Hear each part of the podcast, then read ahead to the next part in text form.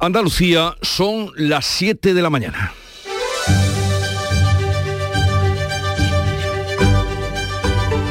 En Canal Sur Radio, La mañana de Andalucía con Jesús Vigorra.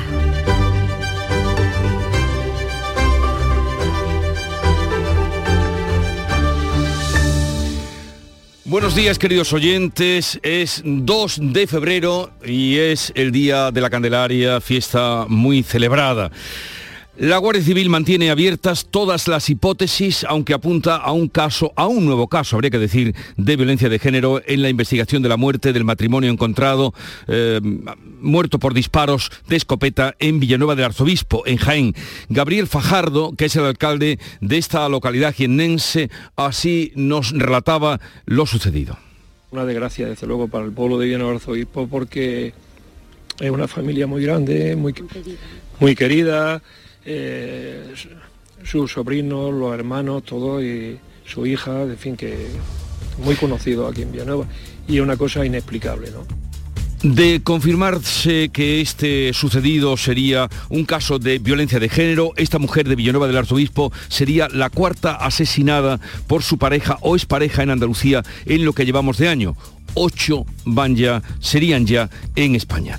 Mientras se siguen produciendo muertes por violencia machista, un día sí y otro también, como estamos comprobando, la reforma de la ley del solo sí es sí sigue tensionando la relación entre los socios del gobierno, entre PSOE y Unidas Podemos. Por otra parte, la Junta está estudiando un ave directo entre Sevilla y Málaga. Así lo ha anunciado el presidente Juanma Moreno, que asegura que su Ejecutivo está dispuesto a invertir fondos propios para ponerlo en marcha, pero da la bienvenida a la ayuda que pudiera venir del Gobierno central.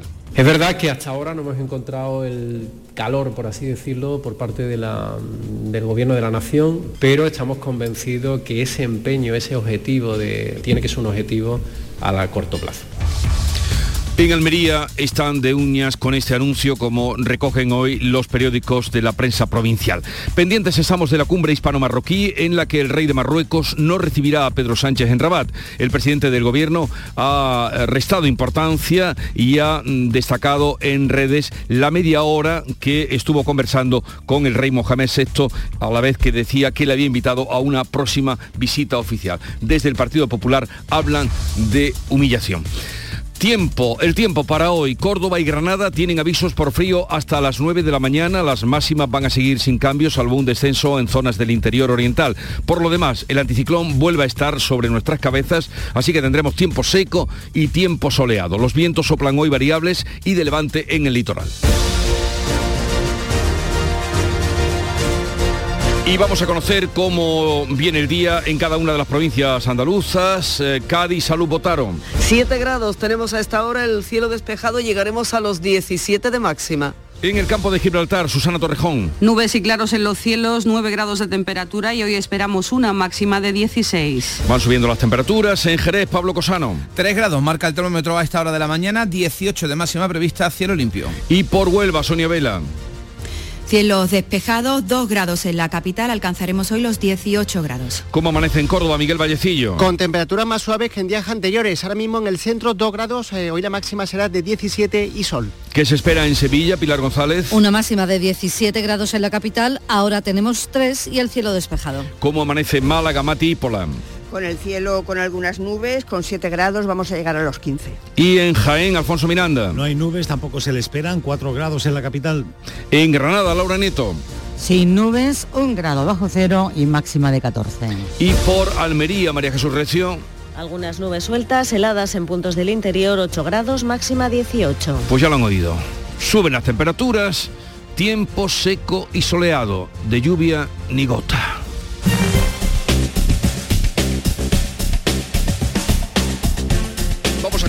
Cómo se circula a esta hora por las carreteras de Andalucía. Nos atiende Alejandro Martín desde la DGT. Buenos días. Muy buenos días. ¿Qué, la, qué tal arranca esta jornada de jueves con tranquilidad en la red de carreteras andaluzas? Por el momento no se registran incidencias que estén complicando el estado de la circulación. Solamente van a encontrar leves complicaciones en la provincia malagueña a su paso por Antequera en la 45 sentido norte, sentido Córdoba. Pero en cuanto al resto de carreteras de Andalucía se circula con normalidad.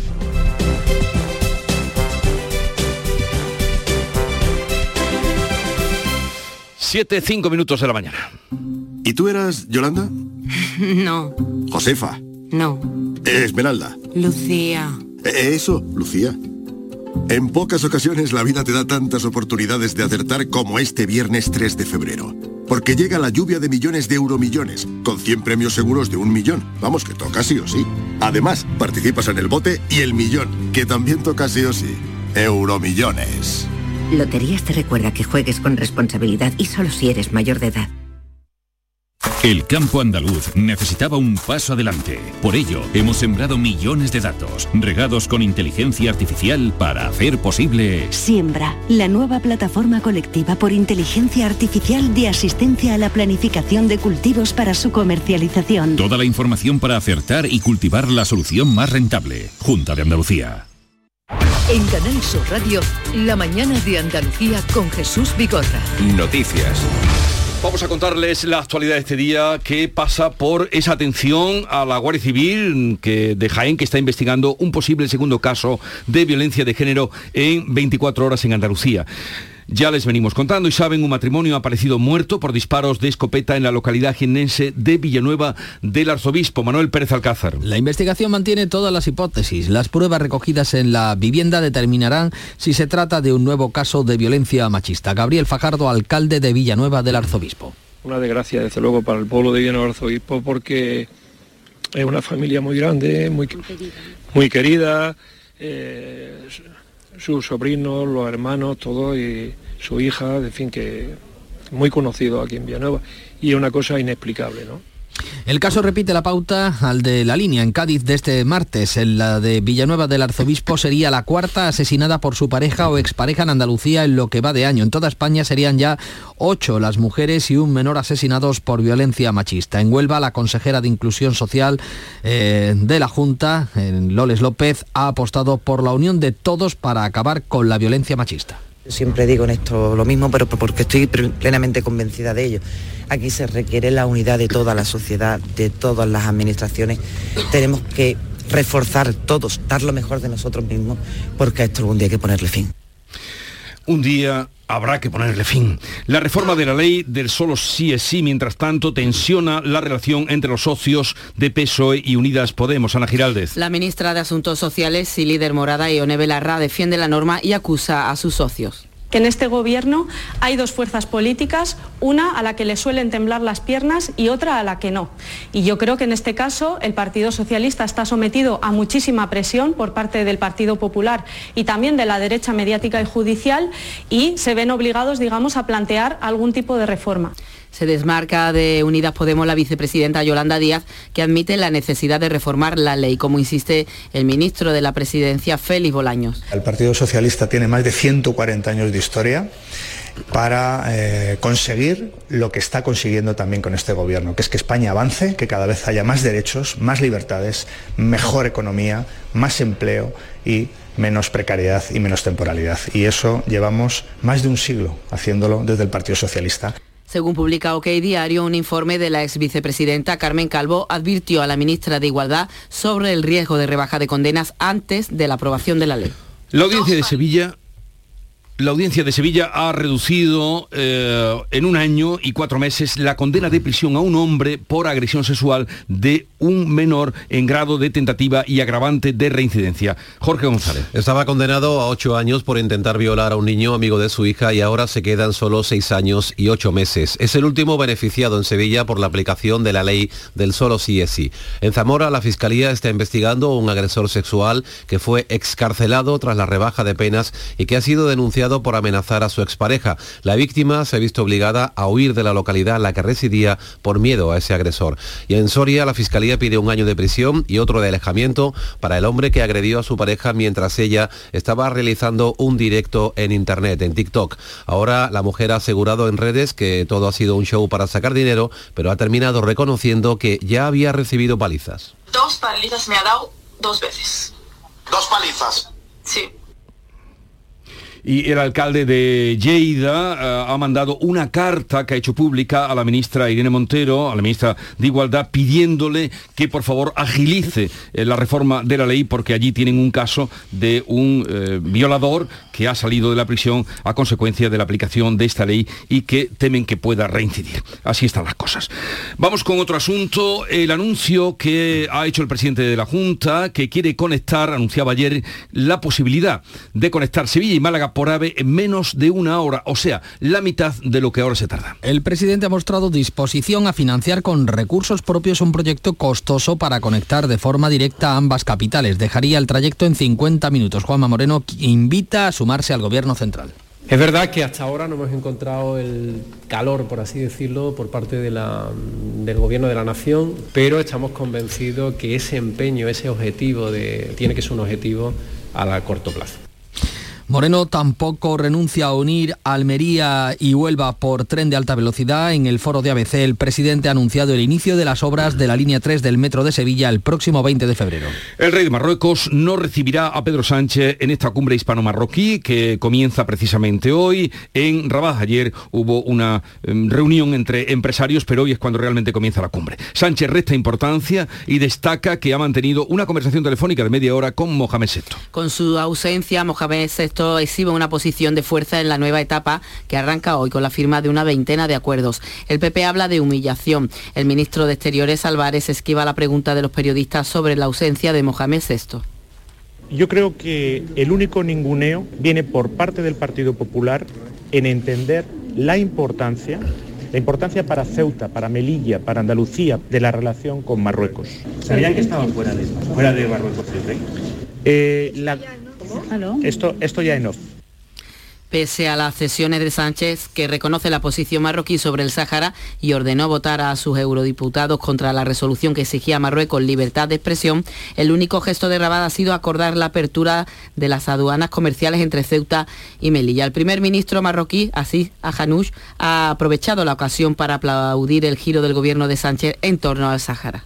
Han entrado en una, nueva fase gracias al, al apoyo por parte de su gobierno al plan de autonomía. España tuvo el valor de adoptar una visión eh, histórica y realista, lo cual lo valoramos aquí.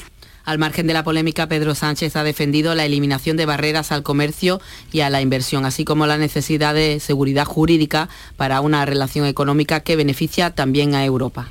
Cuanto mejor sea la relación entre Marruecos y España, mejor para España, también mejor para Marruecos y también para Europa. Vamos a impulsar una nueva asociación económica avanzada entre España y Marruecos que nos va a permitir generar riqueza, prosperidad para las familias y para las empresas en ambos países. Salgamos de nuestro país, una quincena de comisarios europeos con la presidenta Ursula von der Leyen al frente viajan este jueves a Ucrania. Van a tratar cara a cara con el gobierno de Volodymyr Zelensky los avances en la adhesión de la Unión Europea en una nueva señal de apoyo político a Kiev. Así las cosas, Ucrania no se conforma con los tanques prometidos y demanda también aviones de combate para mantener a raya al enemigo ruso. Apoyan esta petición los países más cercanos a Rusia, Lituania, Letonia y Polonia. Estados Unidos ha dicho que no y Francia se lo está pensando, lo está considerando. Aquí en Andalucía, la planta sevillana de Santa Bárbara ya rehabilita cinco de los carros de combate Leopard que España va a enviar a Ucrania. Además, una veintena de militares ucranianos está realizando un curso intensivo en la base sevillana del Copero sobre el uso del sistema de misiles de medio alcance cedido por España. Esta noche se ha producido un nuevo ataque sobre un edificio de viviendas en Kramatorsk, en el este de Ucrania. Ha matado al menos a tres personas y ha herido a otras 20. Los dos paquetes sospechosos que han llegado al Ministerio de Defensa no contenían explosivos ni otras sustancias nocivas. Varias dependencias tuvieron que ser desalojadas este miércoles a mediodía hasta que los especialistas en explosivos de los TEDx han comprobado que no contenían ni explosivos ni sustancias nocivas. El hecho se produce después de que la Audiencia Nacional mandara a prisión incondicional al jubilado detenido en la provincia de Burgos como supuesto autor del envío de cartas explosivas a la presidencia del gobierno y las embajadas de Ucrania y de Estados Unidos. Ante la subida del Euribor y los beneficios de la banca, la vicepresidenta Yolanda Díaz propone congelar las hipotecas y abre así un nuevo frente con sus socios de gobierno del PSOE. La propuesta de Yolanda Díaz responde al aumento de los beneficios de la banca. congelemos también las cuotas hipotecarias desde que se ha propiciado la subida del de, eh, el Euribor. Quien más tiene, más tiene que aportar. La parte socialista del Gobierno advierte que ya se aprobó el impuesto sobre los beneficios sobrevenidos de la banca. El presidente del BBVA, Carlos Torres, responde haciendo una defensa de la empresa privada. Yo confío en que eh, lo que ocurrirá es que se seguirá defendiendo las bondades de una economía de mercado y el papel esencial que las empresas juegan en una economía de mercado la propuesta no ha sido bien acogida por la parte socialista del Gobierno. La ministra Reyes Maroto argumenta que para eso ya está el impuesto a la banca y que en todo caso hay que hablarlo en el seno del Gobierno. Para tomar decisiones yo creo que es mejor eh, trabajar con datos, con hechos y sobre todo siempre eh, en el seno del gobierno, en, eh, como digo, en conseguir el mejor acuerdo.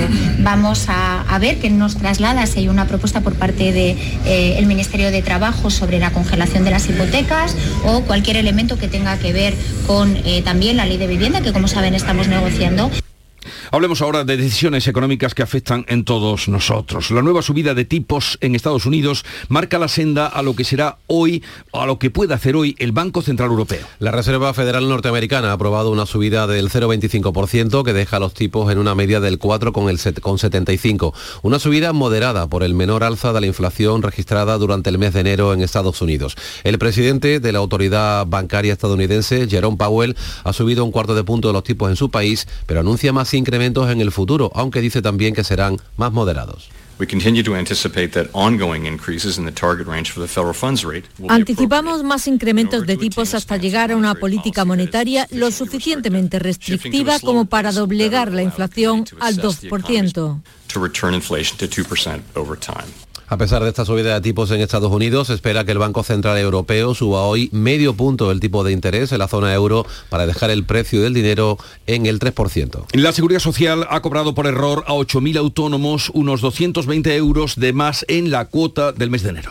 Afecta a los autónomos que se dieron de alta entre el 1 y el 9 de enero con la modalidad de tarifa plana que está fijada en 80 euros al mes. El Ministerio de Seguridad Social asegura que cobrará en febrero la cuota de 80 euros y que en marzo devolverá lo cobrado de más en enero. Hoy se publican los datos del paro y afiliación a la seguridad social del pasado mes. En 2022 eh, se cerró el año con más de 470.000 afiliados más que el año anterior y un descenso del paro al nivel más bajo desde 2007. Datos que conoceremos al filo de las 9 de la mañana y los compartiremos con ustedes. De la conferencia sectorial entre el Ministerio de Economía y las comunidades autónomas ha salido el reparto de los 7.700 millones nuevos de los fondos Next Generation junto a los 86.000 millones distribuir entre las comunidades. La consejera de Economía, Carolina España, critica que fueron diseñados sin tener en cuenta a las comunidades autónomas ni a los empresarios para los que se van a organizar sesiones informativas.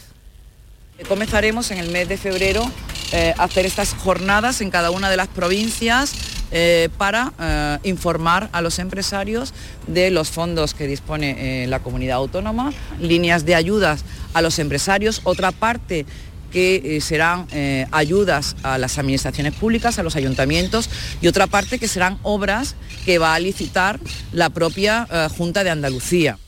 Mariano Rajoy y José María Aznar volverán a coincidir este fin de semana en un acto del Partido Popular después de su distanciamiento. Los dos expresidentes arroparán a Alberto Núñez Feijó en la intermunicipal que se va a celebrar, el que va a celebrar el partido en Valencia. Fuentes del PP precisan que solo se ha invitado a los expresidentes del partido, que también son expresidentes del gobierno. Por lo tanto, no estará Pablo Casado. Begoña Villacís no abandona Ciudadanos, ha dado un giro en sus alocuciones públicas para irse al Partido Popular después de los rumores de esta semana. No solo no abandona la formación, sino que además Villacís se va a presentar a las primarias de la formación naranja como candidata a la alcaldía día de Madrid, así lo anunciaba.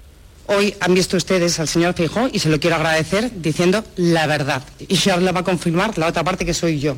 Nunca me he propuesto al PP, se ha especulado mucho sobre eso, pero la realidad es que de una semana a ahora no ha cambiado nada. No me quedo en Ciudadanos porque nunca me he ido de Ciudadanos. Vos quiere que el veterano Ramón Tamames, 79 años, sea, no, 79 eh, años, eh, ciertamente, sea el candidato de la moción de censura que quiere presentar a Pedro Sánchez. Santiago Abascal se ha reunido este miércoles con el economista que fue diputado por el Partido Comunista en la primera legislatura de la transición y que fundó Izquierda Unida. Ha asegurado al diario El Mundo que acoge la oferta con receptividad y que anunciará su decisión definitiva el martes que viene. La Junta estudia retirar de la venta los braseros y calentadores peligrosos tras los graves incendios que se han producido en Huelva y Sevilla en las últimas 48 horas. Para ello, la consejera de Salud y Consumo, Catalina García, ha anunciado una campaña para sustituir los braseros por calentadores más eficientes y seguros. Consumo ya está estudiando ese tema para ver si nosotros podemos obligar a la retirada de ese producto. Si podemos hacerlo, lo haremos, pero estamos en ese estudio. 7, 20 minutos de la mañana. En un momento estamos con la revista de prensa de Paco Reyero. La mañana de Andalucía.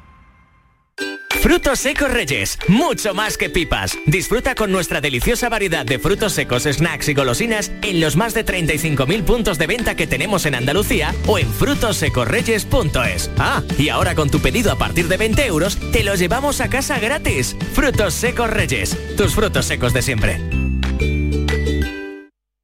En Canal Sur Radio, por tu salud, responde siempre a tus dudas. Hola, hoy nos adelantamos al Día de Lucha contra el Cáncer y haremos el programa en directo desde la sede de la Asociación Española contra el Cáncer en Sevilla. La situación del cáncer, las consecuencias, la atención social y psicológica en conversación con los responsables de esta asociación y los propios pacientes van a ocupar el programa al que puedes asistir en directo en la sede de Marqués de Paradas. Envíanos tus consultas desde ya en una nota de voz al 616-135-135. Por tu salud, desde las 6 de la tarde con Enrique Jesús Moreno. Más Andalucía, más Canal Sur Radio. Vamos ya a conocer las noticias más destacadas que trae la prensa de la mañana, frescas. Paco Reyero, buenos días. ¿Qué tal Jesús? Muy buenos días. Cumbre España-Marruecos, desembarco de ministros españoles en Rabat, pero el rey Mohamed VI que no, que no va a recibir al presidente del gobierno. Al parecer eh, parece que está de, de vacaciones y no tiene en estos momentos disponibilidad y muchos títulos críticos con esta ausencia del rey del país vecino. El Independiente considera, por ejemplo, que el plantón de Mohamed desluce la cumbre de las cesiones de España a Marruecos. Eh, Mohamed VI que emplaza a Sánchez a otra visita más adelante, ya veremos cuándo. Desluce el, verbo es eh, el que está prácticamente en todas las portadas. El país lo utiliza, por ejemplo, en la suya. A veces dice que Rabat desprecia las cesiones de Sánchez y lo deja plantado en Rabat y eh, el mundo eh, que el rey de Marruecos exhibe su fuerza, con foto por cierto de Sánchez bajando solo la escalerilla del avión oficial en su aterrizaje en eh, la capital marroquí. El economista detalla que España hace socio preferente a Marruecos respecto al hidrógeno verde e incide en los acuerdos económicos, porque es verdad que se está hablando mucho más eh, de este desplante eh, del rey marroquí de eh, que es lo que pueda ser el propio acuerdo o los acuerdos que se alcancen en esa cumbre. The Objective habla de que el gobierno usa una fundación de exteriores para desviar 35 millones de la Unión Europea a Rabat. No asiste ni recibe Mohamed esto a la cumbre de su propio país y tampoco los ministros de Podemos, que suman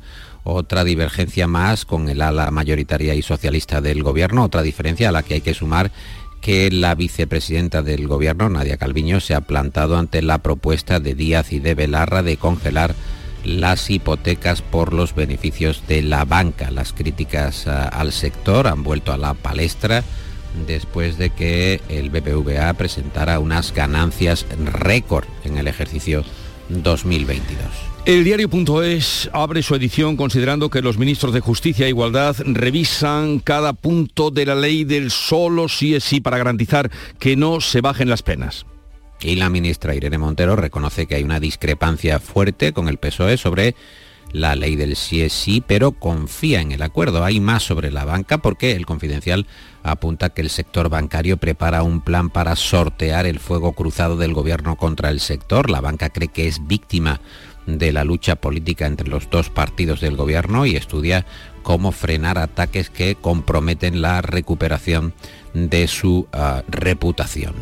Como asunto destacado del día también, muchas cabeceras hablan del pacto de presupuestos PSC, Partido Socialista y Esquerra Republicana de Cataluña de los socialistas de Cataluña y de Esquerra. Este asunto está, por ejemplo, en la portada del país con foto de Salvadorilla y de Pera Aragonés y considera eh, que es el primer gran pacto entre independentistas y no independentistas. ABC apunta que el PSC reafirma su alianza con Aragonés y con Junqueras para que la Moncloa pueda sostener su relato de una Cataluña apaciguada y el fin del proceso independentista ante las próximas eh, citas electorales. La razón cree que los beneficios son para RC, que amarra la Generalitat, y sigue además su hoja soberanista, porque eh, la consulta eh, va a entrar en la agenda de las generales, según avanza la razón. Diario que en su editorial se pregunta, ¿ha muerto el proceso?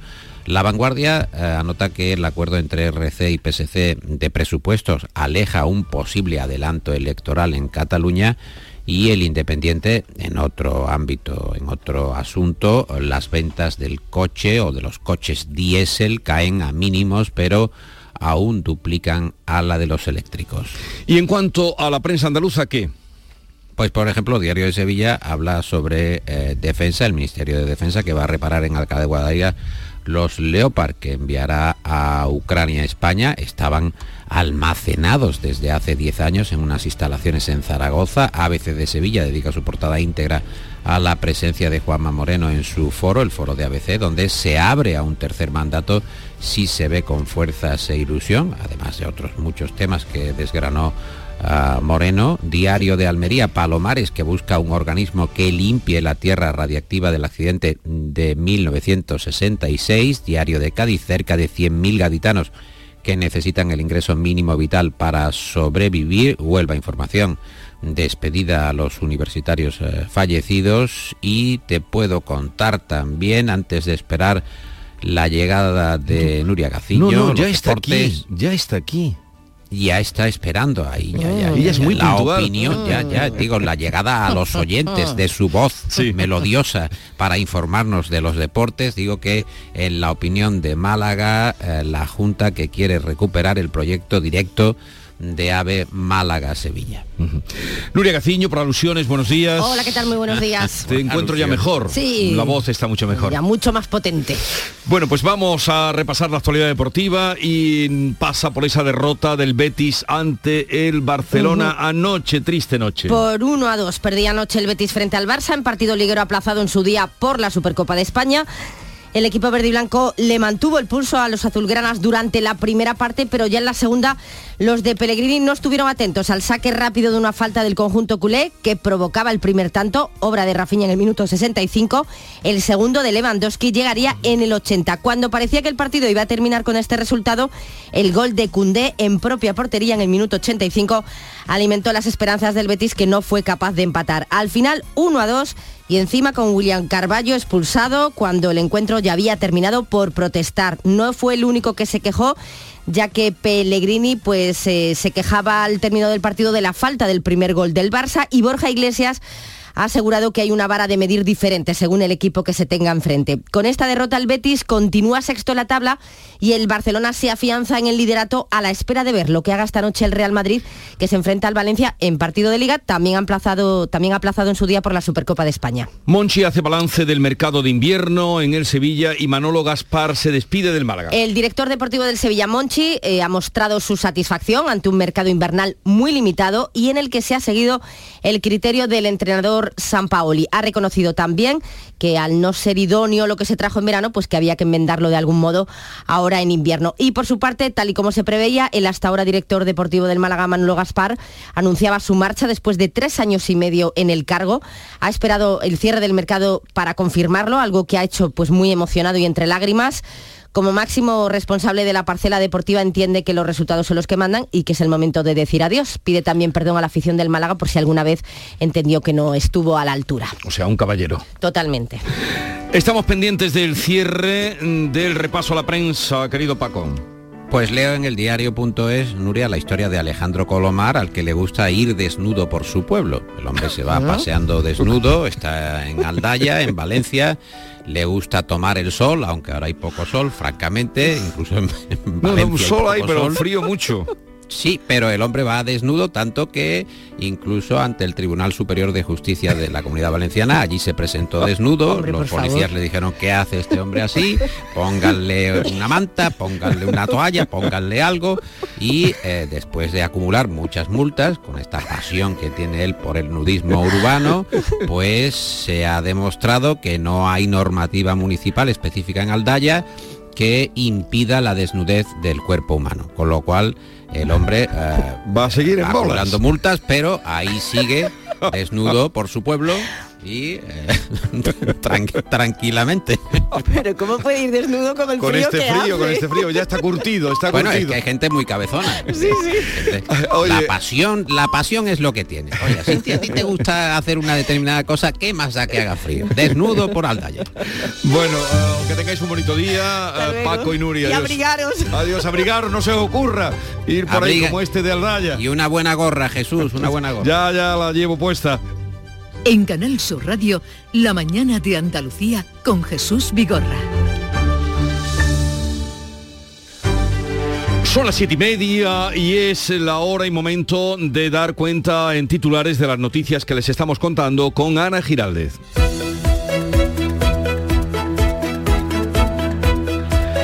La Guardia Civil de Jaén está investigando un posible segundo caso de violencia de género en 24 horas en Andalucía. Un matrimonio ha aparecido muerto por disparos de escopeta en la localidad jienense de Villanueva del Arzobispo.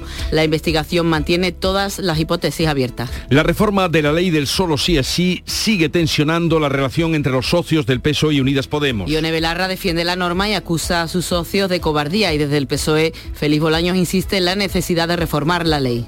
La Junta quiere conectar Sevilla y Málaga por AVE en menos de una hora, que sería la mitad de lo que ahora tarda. Juanma Moreno ha mostrado disposición a financiar con recursos propios un proyecto costoso para conectar de forma directa ambas capitales e invita a participar al gobierno central. El rey de Marruecos no recibirá a Pedro Sánchez en la cumbre hispano-marroquí que se está celebrando en Rabat. Sánchez resta importancia y destaca que ha mantenido una conversación telefónica de media hora con Mohamed VI. El PP habla de humillación. Una quincena de comisarios europeos con la presidenta la Ursula von der Leyen al frente viajan a Ucrania este jueves. Zelensky demanda también aviones de combate. La planta sevillana de Santa Bárbara rehabilita ya cinco de los carros de combate Leopard que van a enviar a, eh, que va a enviar España. El expresidente Aznar se ha mostrado orgulloso de haber apoyado la invasión a Irak en 2003. La Reserva Federal Norteamericana sube los tipos de interés un cuarto de punto, un 0,25. Hoy podrían subirlos medio punto en el Banco Central Europeo. La vicepresidenta Yolanda Díaz pide la congelación de las hipotecas ante la subida sostenida de los tipos de interés y el incremento de los beneficios de la banca. Y ahora el tiempo. Se esperan cielos poco nubosos o despejados, brumas sin descartar nieblas matinales en las zonas altas del noreste, las temperaturas sin cambio y los vientos variables flojos en el interior y de levante en el litoral serán más intensos en el área del estrecho y en la costa almeriense. Enseguida ah, analizamos la actualidad económica en las claves de Paco Vocero. Oye, ¿qué haces? Pues aquí, rascando, esquiando, viajando, navegando. Vamos, aquí, disfrutando mucho. Rascas multiplicador de la 11. Multiplica tu premio y podrás ganar al instante hasta 500.000 euros. Gánalo rápido y disfrútalo mucho. Rascas multiplicador de la 11. Estrenando casa. A todos los que jugáis a la 11, bien jugado. Juega responsablemente y solo si eres mayor de edad. Profesionales del canal Oreca y la industria turística. Vuelve a HIT, Salón de Innovación en Hostelería. Descubre las tendencias en equipamiento, servicios y productos. Encuentra soluciones innovadoras y digitales y conecta con tus socios y clientes. Inscríbete en salonhit.com y avanza hacia nuevos territorios. Del 6 al 8 de febrero en FICMA, con el patrocinio de la Consejería de Turismo, Cultura y Deporte, Junta de Andalucía. Las claves económicas con Paco Bocero. Paco, buenos días. Buenos días, Jesús. ¿Cómo estamos? Eh, ¿A jueves? A jueves. ¿A jueves? cierto, cierto. Oye, el día más importante de la semana eh, en la parte económica, en lo económico, porque viene cargado de novedades, comenzando por la más esperada y no por la más buena, naturalmente, que es la cita con el Banco Central Europeo, después de que anoche la Reserva Federal de Estados Unidos anunciara esa subida de un cuarto de punto, 0,25. Así es Jesús, llega el día más importante de la semana del económico con la cita del organismo que preside Christine Lagarde tras la subida, como bien dice, primer secreto a voces de un cuarto de punto, un 0,25% o 25 puntos básicos, que podemos decirlo de estas tres formas, de los tipos de interés en Estados Unidos anoche. Y lo principal de hoy no es solo que el segundo secreto a voces sea que el Banco Central Europeo hará lo propio y lo hará en medio punto, hasta situar el tipo de intervención el de referencia en la eurozona en el 3%, sino en el camino que tendrá esta senda en los próximos meses, porque lo que debemos esperar de la comparecencia de la presidenta del BCE a mediodía, una vez anunciada la medida, es el mensaje que lanza de cara al futuro, al más largo plazo, porque así vamos a saber a qué atenernos a corto. Bueno, supongo que mirando a la inflación, que es la referencia que tiene para mover los tipos de interés, que ayer, por cierto, se redujo siete décimas en enero en la zona euro y eso parece que pudiera ser señal de que ha tocado techo. ¿Cómo lo ves tú? Exacto, esa es la referencia en la zona euro, la inflación y su evolución, naturalmente, como en cualquier otro sitio. Y como bien apuntas, ayer la tasa bajó siete décimas hasta el 8,5% de forma provisional en la eurozona, teniendo en cuenta que es un dato adelantado y con cálculos preliminares respecto a Alemania, porque eh, no llegó a tiempo de procesar sus datos, lo que aún le da más a este dato un carácter provisional. Pero con todo, esa tasa del 8,5% es tremendamente elevada sobre el objetivo básico que es el 2, no lo olvidemos, el 2%. Y es posible que sí, que haya tocado techo, como así puede parecer, y que los precios se encuentren en una senda descendente a largo plazo pero eso no quita para que la subida de tipos vaya a continuar con fuerza aquí en Europa en los próximos meses. Y es que de hecho lo que se espera son ahora mismo dos subidas, la de hoy y otra similar en marzo, cuestión que posiblemente apunte y comente hoy en su mensaje Christine Lagarde, mirando, como te digo, hasta cuándo cree que los precios bajarán en Europa a una cota cercana cercana a ese 2%. Una pista, aunque sean escenarios muy diferentes. Anoche Jerome Powell puso plazo en los próximos 12 meses a llegar a ese 2% en Estados Unidos.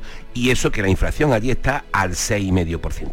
Así que hay que escuchar muy atentamente hoy a Christine Lagarde y sus previsiones y ahí vamos a tener las pistas de lo que hará en los próximos meses el BCE. Bueno, pues estaremos muy atentos y se lo contaremos.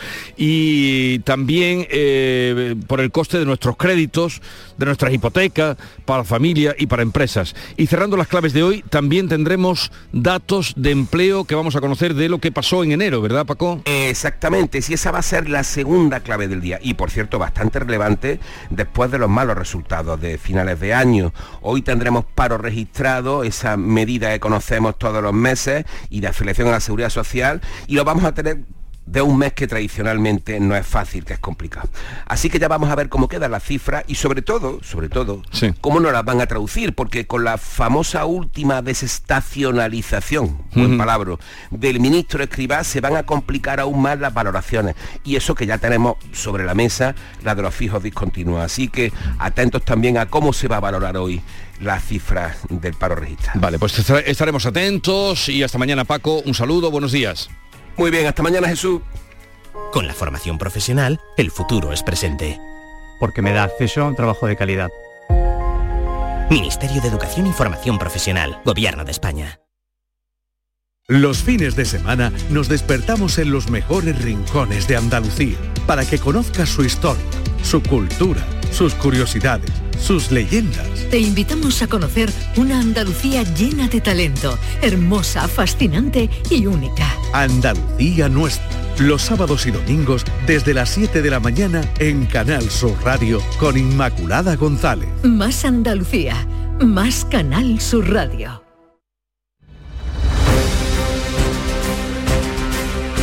Vamos con otras noticias de Andalucía. Un hombre de 33 años herido es el balance de un tiroteo con perdigones producido ayer en el barrio cordobés de Las Palmeras, en concreto en el patio de Mulacén. No constan más heridos, ¿verdad Miguel? Miguel Vallecillo. Así es, la víctima fue trasladada al hospital aunque su estado no reviste gravedad según fuentes cercanas al caso tenía varios impactos de disparos realizados con una escopeta de perdigones.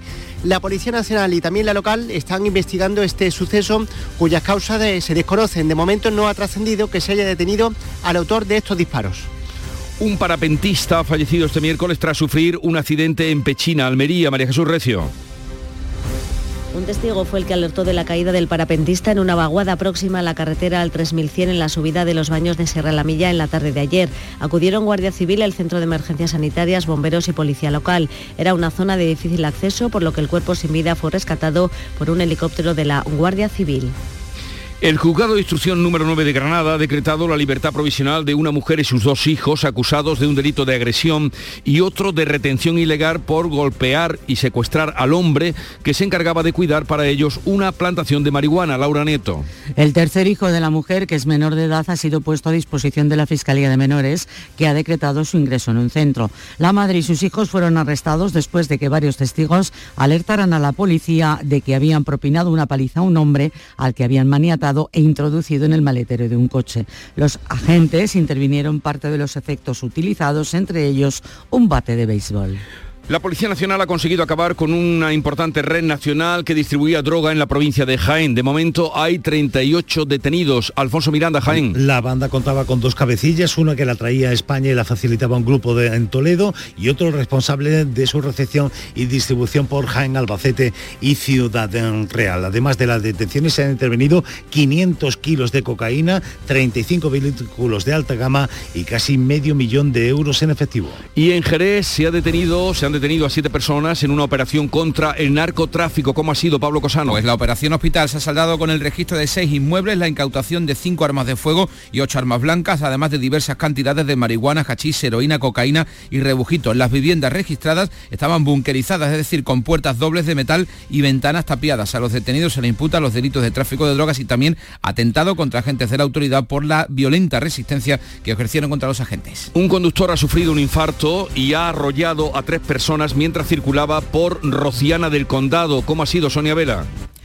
El conductor perdía el control del volante al sufrir un ataque, atropellaba a tres peatones y después chocaba contra una furgoneta y finalmente contra un muro. Tanto el conductor como los arrollados han tenido que ser atendidos en el hospital. Sabemos que las víctimas del atropello tienen lesiones leves. Los estudiantes de Málaga se han movilizado este miércoles debido al frío que tienen en las aulas. Reciben lecciones desde un grado bajo cero y hasta los cuatro grados por la mañana en las aulas de algunos municipios de la provincia. La Junta explica que continúa en su programa de climatización. Matípola pues demandan que se cumpla la ley que marca como mínimo 17 grados para dar clase.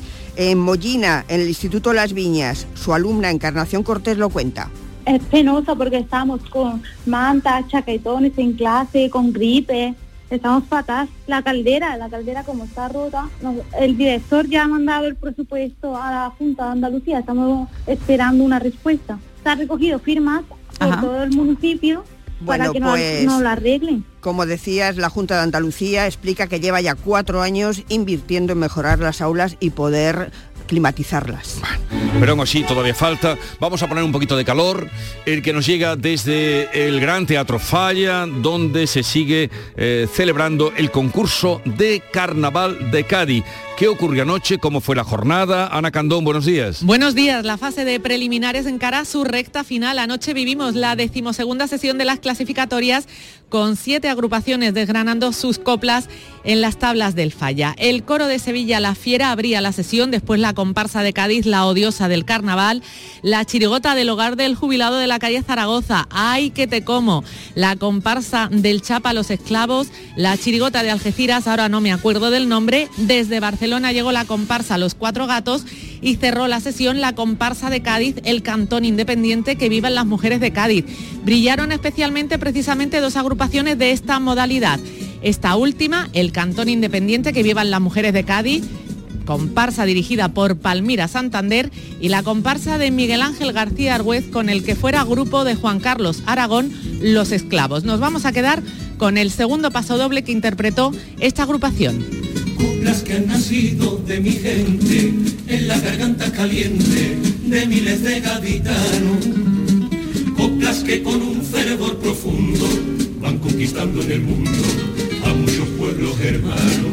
Coplas de fuego que hacen de mi carnaval una pasión sin frontera que nace en Cádiz y que se fuera. Son muchos sitios donde he sentido el respeto y el amor puro y secreto de gente que no es de aquí Sin embargo, a nuestra copla aún hay muchos gaditanos que aquí en casa la desprecian como un cante chabacano, como un arte que tan solo es el folclore para una chusma la el arte indigno para la morralla, sin más valor que el del fulgor de la quincalla.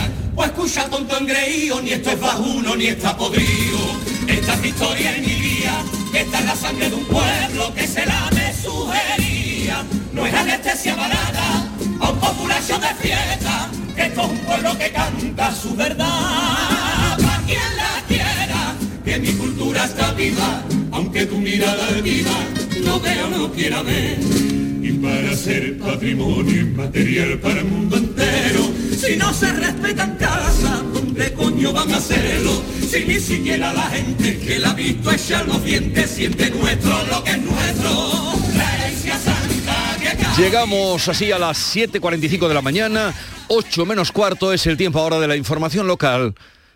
Atentos. En la mañana de Andalucía de Canal Sur Radio, las noticias de Sevilla. Con Pilar González. Hola, buenos días. La Junta quiere que Sevilla y Málaga estén conectadas por AVE en menos de una hora. Es un proyecto a largo plazo que requiere una importante inversión. Más cerca está el inicio de las obras del metro, el 20 de febrero. En la fábrica de Santa Bárbara, en Alcalá, se reparan los carros de combate que España enviará a Ucrania y en Lebrija, último día de luto por la muerte del joven fallecido en el incendio de Huelva. En deportes, el Betis perdió ante el Barça. Enseguida se lo contamos, antes el tráfico. Hay retenciones de 4 kilómetros en la entrada a Sevilla por la autovía de Huelva, uno por la de Coria, dos en el nudo de la Gota de Leche sentido Ronda Urbana y uno en el Centenario sentido Cádiz. En el interior de la ciudad el tráfico es intenso en las principales vías de acceso. Y en cuanto al tiempo, cielo despejado, viento variable flojo y las temperaturas sin cambios. La máxima prevista 17 grados en Morón y Sevilla, 18 en Écija y Lebrija. A esta hora, un grado en Guadalcanal, uno en la Roda de Andalucía, tres en Sevilla. Dime, escúchame, ¿dónde quedamos para comer? Pues estuvimos el otro día en el barrio de Santa Cruz por salir por el centro y no veas cómo comimos en la hostería del Laurel. Te voy a dar una pinceladita. Una chacina en condiciones con un jamón bueno. La ensalada de tronco de bonito espectacular. Pescadito frito, pero bien frito. Las croquetas caseras del chef. Pero vamos, que lo tengo claro. Dentro de la hostería, tranquilos y bien atendidos de sevillanas maneras. pues ya me has liado. Voy a reservar en el 954 220295 que ya vamos tarde. Recuerda, Hostería del Laurel, Plaza de los Venerables, Barrio de Santa Cruz. Las noticias de Sevilla.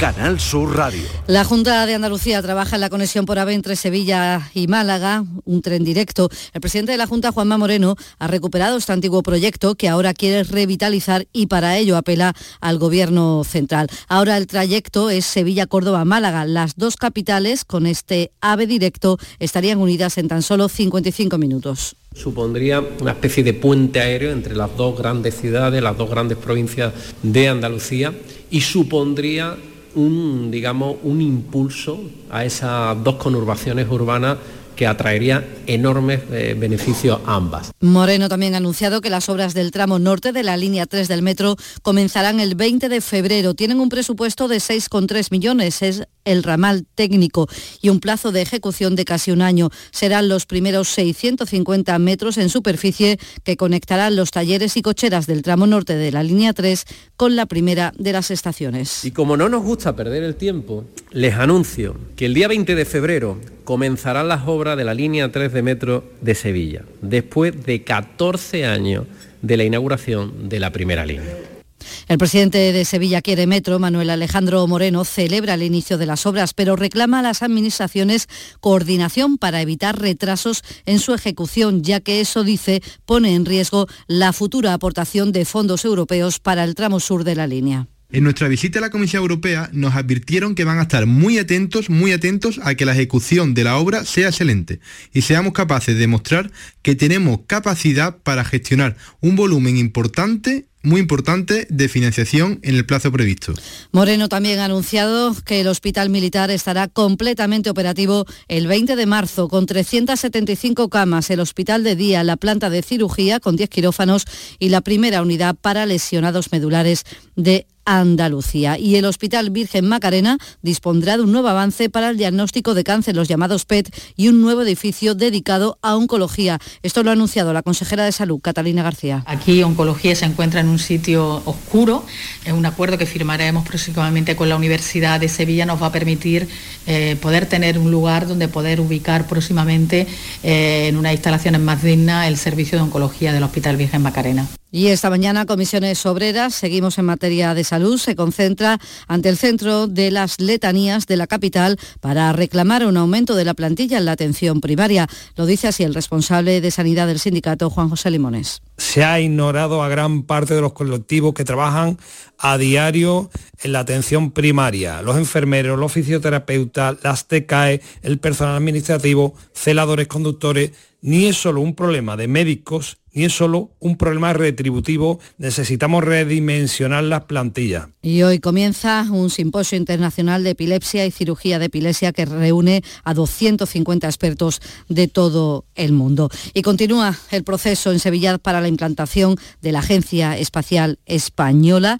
Está ya la oficina del CREA en San Jerónimo, la ha visitado el director interino de esta agencia espacial, se llama Miguel Belló, que ha explicado que la agencia empezará a funcionar con 75 funcionarios que van a gestionar más de 700 millones de euros.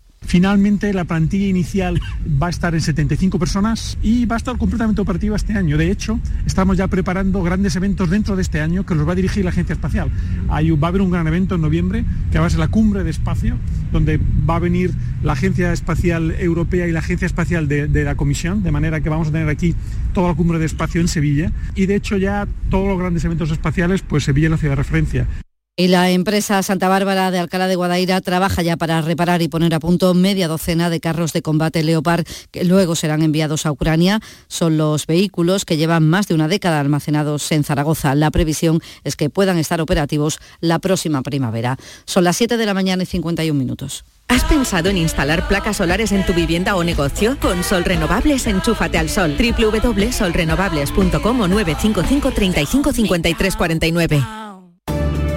Vuelve a tomar ese España a debate y lo hace con más fuerza que nunca. El jueves 2 de febrero, José María Aznar abre el undécimo foro de España a debate, un ciclo único en Sevilla que te invita a conocer nuestro país a través de sus protagonistas. A las 8 de la tarde en el Auditorio Rafael de León. Entrada libre hasta completar aforo. Síguenos también por streaming. Ayuntamiento de Tomares. Tomares, como a ti te gusta. En Canal Sur Radio, las noticias de Sevilla. Último día de luto en Lebrija, donde la pasada tarde se despedía en funeral a Daniel Romero, el joven fallecido en Huelva en el incendio de un piso de estudiantes. El presidente del club de fútbol donde jugaba la balompédica lebrijana, José Antonio Piñero, nos ha contado que este joven falleció cuando trataba de salvar a sus dos amigas. Ha muerto porque estaba justamente el, casi en la puerta ya a salir, pero se volvió pensando las dos niñas que no habían bajado y, subió para arriba y yo no bajó tampoco. Era un valiente, además estaba estudiando, eh, él quería ser bombero, y ha muerto haciendo su trabajo, de bombero. El movimiento asociativo de Sevilla Feministas en Red ha convocado a las seis de la tarde una concentración en las setas de la encarnación contra la violencia machista. En lo que llevamos de este año, cuatro mujeres han sido asesinadas en Andalucía si se confirman los dos últimos casos. Les contamos también que la plataforma Salvemos el Anillo Verde del Este presenta ahí un manifiesto coincidiendo con la celebración del Día Mundial de los Humedales, defiende la permanencia del humedal de Sevilla Este. Y en sucesos, cuatro personas han ingresado en prisión por robar más de 2.300 litros de combustible en un oleoducto de Alcalá de Guadaira. Lo cuenta la portavoz de la Guardia Civil, Rosa Reina. El entramado criminal contaba con una persona conocida como cirujano, que era la, la, que se encargaba exclusivamente de perforar el oleoducto. El carburante sustraído se introducía en depósitos camuflados en el interior de camiones para su venta en empresas distribuidoras de combustible. Deportes, Manolo Martín. Buenos días, el Real Betis Balompié cayó derrotado en su estadio anoche 1-2 ante el Fútbol Club Barcelona con enfado generalizado de la grada del Villamarín con la actuación del colegiado de Burgos Bengo Echea que además ayer expulsaba en los finales del partido a William Carballo que se va a perder el partido del sábado ante el Celta de Vigo. El Sevilla también prepara el choque ante el conjunto catalán el domingo a las 9 de la noche en el Nou Camp de Barcelona con la idea de salir cuanto antes del pozo clasificatorio. Un Sevilla que ayer hacía análisis, autocrítica del mal arranque de temporada temporada en la voz de su director deportivo Monchi. Les contamos también que el barquito de oro que ha recuperado la Hermandad de la SE y que le fue robado en 2020 estaba en una casa de un pueblo cercano a Mérida, en Badajoz, donde estaba en un mueble del salón como un adorno más, sin reparar en la importancia del objeto en cuestión. Antes había aparecido en un mercadillo. Lo tenía una mujer, una anciana, en su casa. Y se ha celebrado la primera reunión de coordinación del dispositivo de seguridad para las fiestas de la primavera, centrada en la Semana Santa. El ayuntamiento prevé poner más aseos en la carrera oficial eh, puntos de reparto de agua durante la madrugada y en cuanto a la seguridad, el delegado Juan Carlos Cabrera ha adelantado que se prestará especial atención al Santo Entierro Grande. Una Semana Santa mucho más compleja que necesitará mayor esfuerzo con esa celebración del Santo Entierro Grande y compleja también porque hay cambio de itinerario, orden de salida y por tanto mayores recorridos y calles distintas a las que eh, todos los años bueno pues tenemos perfectamente ya examinadas. ¿no? Y en cultura, la actriz francesa Juliette Binoche recibirá el Goya Internacional eh, de la Academia del Cine en la Gala de los Goya el 11 de febrero. A esta hora 0 grados en Utrera, uno de los Palacios, 3 en Sevilla. Escuchas La mañana de Andalucía con Jesús Vigorra, Canal Sur Radio. Aquadeus, el agua mineral natural de Sierra Nevada, patrocinador de la Federación Andaluza de Triatlón, les ofrece la información deportiva. 8 menos 5 de la mañana, Nuria Gaciño, buenos días. Hola, ¿qué tal? Muy buenos días. Pues el Betis no ha podido con un Barcelona que parece un líder sólido. El Betis desde luego le aguantó noche al Barcelona, pero volvió a perder, esta vez por 1 a 2. Perdía el conjunto verde y blanco frente al Barça en partido liguero aplazado en su día por la Supercopa de España. Sin goles en la primera parte, ya en la segunda los de Pellegrini no estuvieron atentos a ese saque rápido de una falta del conjunto azulgrana que provocaba el primer tanto, obra de Rafinha en el minuto 65. El segundo de Lewandowski llegaría en el 80. Todo parecía indicar que el partido iba a terminar con este resultado, pero el gol de Cundé en propia portería en el minuto 85 alimentaba las esperanzas del Betis que no fue capaz al final de empatar. 1 a 2, resultado final y con polémica incluida. Para empezar, William Carballo fue expulsado cuando el encuentro ya había terminado. El portugués se fue hasta el centro del campo a protestarle a Burgos Bengoechea que no dudó en sacarle la tarjeta roja. No fue el único que protestó, ya que Pellegrini se quejó de la falta del primer gol del Barça. El técnico chileno considera que hay otra falta previa a Ruibal que el árbitro no señala. Pese a ello, Pellegrini cree que no influyó el arbitraje en el resultado final. No, no como para ser desequilibrante en un partido. Me parece que se equivoca porque la falta es actor clarísima justamente antes de la jugada que viene después la falta nuestra, pero también los árbitros se pueden equivocar en alguna en alguna jugada, está muy lejos la portería nuestra, no es una falta decisiva, creo que nos agarró más reclamando que atento a la jugada, la jugaron rápido ellos y, la, y lo convirtieron. Y muy contrariado y enfadado vimos a Borja Iglesias que explicaba el por qué nada más terminar el encuentro. Porque obviamente yo no, no entro a evaluar si han sido merecedores o no, pero siento que a veces hay cosas distintas. Con esta derrota el Betis continúa sexto en la tabla y el Barcelona se afianza en el liderato, pero Xavi se ha mostrado prudente. Todavía queda mucha tela que cortar. Se puede girar la tortilla al revés. Hemos hecho 50 puntos y, y en la segunda vuelta podemos no hacer tantos. ¿no? Pues hay que igualar esta primera vuelta y el objetivo es ser, es ser campeones. ¿no? Vamos por buen camino, pero esto sigue. De momento el Barcelona ha dormido esta noche con 8 puntos más que el Real Madrid que esta noche se enfrenta al Valencia en partido de liga, también aplazado en su día por la Supercopa de España. Un Valencia que llega con Boro tras la marcha de Gatuso. Sobre las destituciones de los entrenadores ha bromeado Ancelotti. El italiano sabe de lo que habla. No hay en el mundo uh, entrenadores que no han echado, no hay. Lo único puede ser Guardiola, que a mí me, me han echado en todos los sitios del mundo y todavía estoy aquí. Y todavía está ahí. El que sigue en el Sevilla es Monchi, su director deportivo que ha hecho balance del mercado invernal. Se ha mostrado satisfecho eh, ante este mercado muy limitado y en el que se ha seguido el criterio del entrenador de San Paoli. No ha podido ser más sincero Monchi porque ha reconocido que no se hicieron bien las cosas, que no hizo bien las cosas en el mercado de verano. Yo creo que en mi histórico me he acertado más que me he equivocado. A veces me he equivocado más de lo que ha parecido, lo que pasa es que los resultados han tapado esos errores. En este mercado, evidentemente, me he equivocado mucho más, muchísimo más de lo que he acertado, pero además los resultados han dejado todavía más descubierto esos errores. Estoy reconociendo, creo que más a, pecho descubierto imposible. A partir de ahí, cuando uno se equivoca más que acierta, lo que tiene que intentar en el siguiente mercado es recomponer esos, esos errores y yo creo, lo que le contestaba Juan Ramón antes, que en algo hemos, eh, hemos corregido esos errores. ¿no? Y por su parte, tal y como se preveía, el hasta ahora director deportivo del Málaga, Manolo Gaspar, ha anunciado su marcha después de tres años y medio en el cargo. Ha esperado el cierre del mercado para confirmarlo y lo ha pasado fatal. Lo hemos visto muy emocionado y llorando. Asumo, por supuesto, mi parte de responsabilidad, mis aciertos y sobre todo mis errores. Me gustaría dejar claro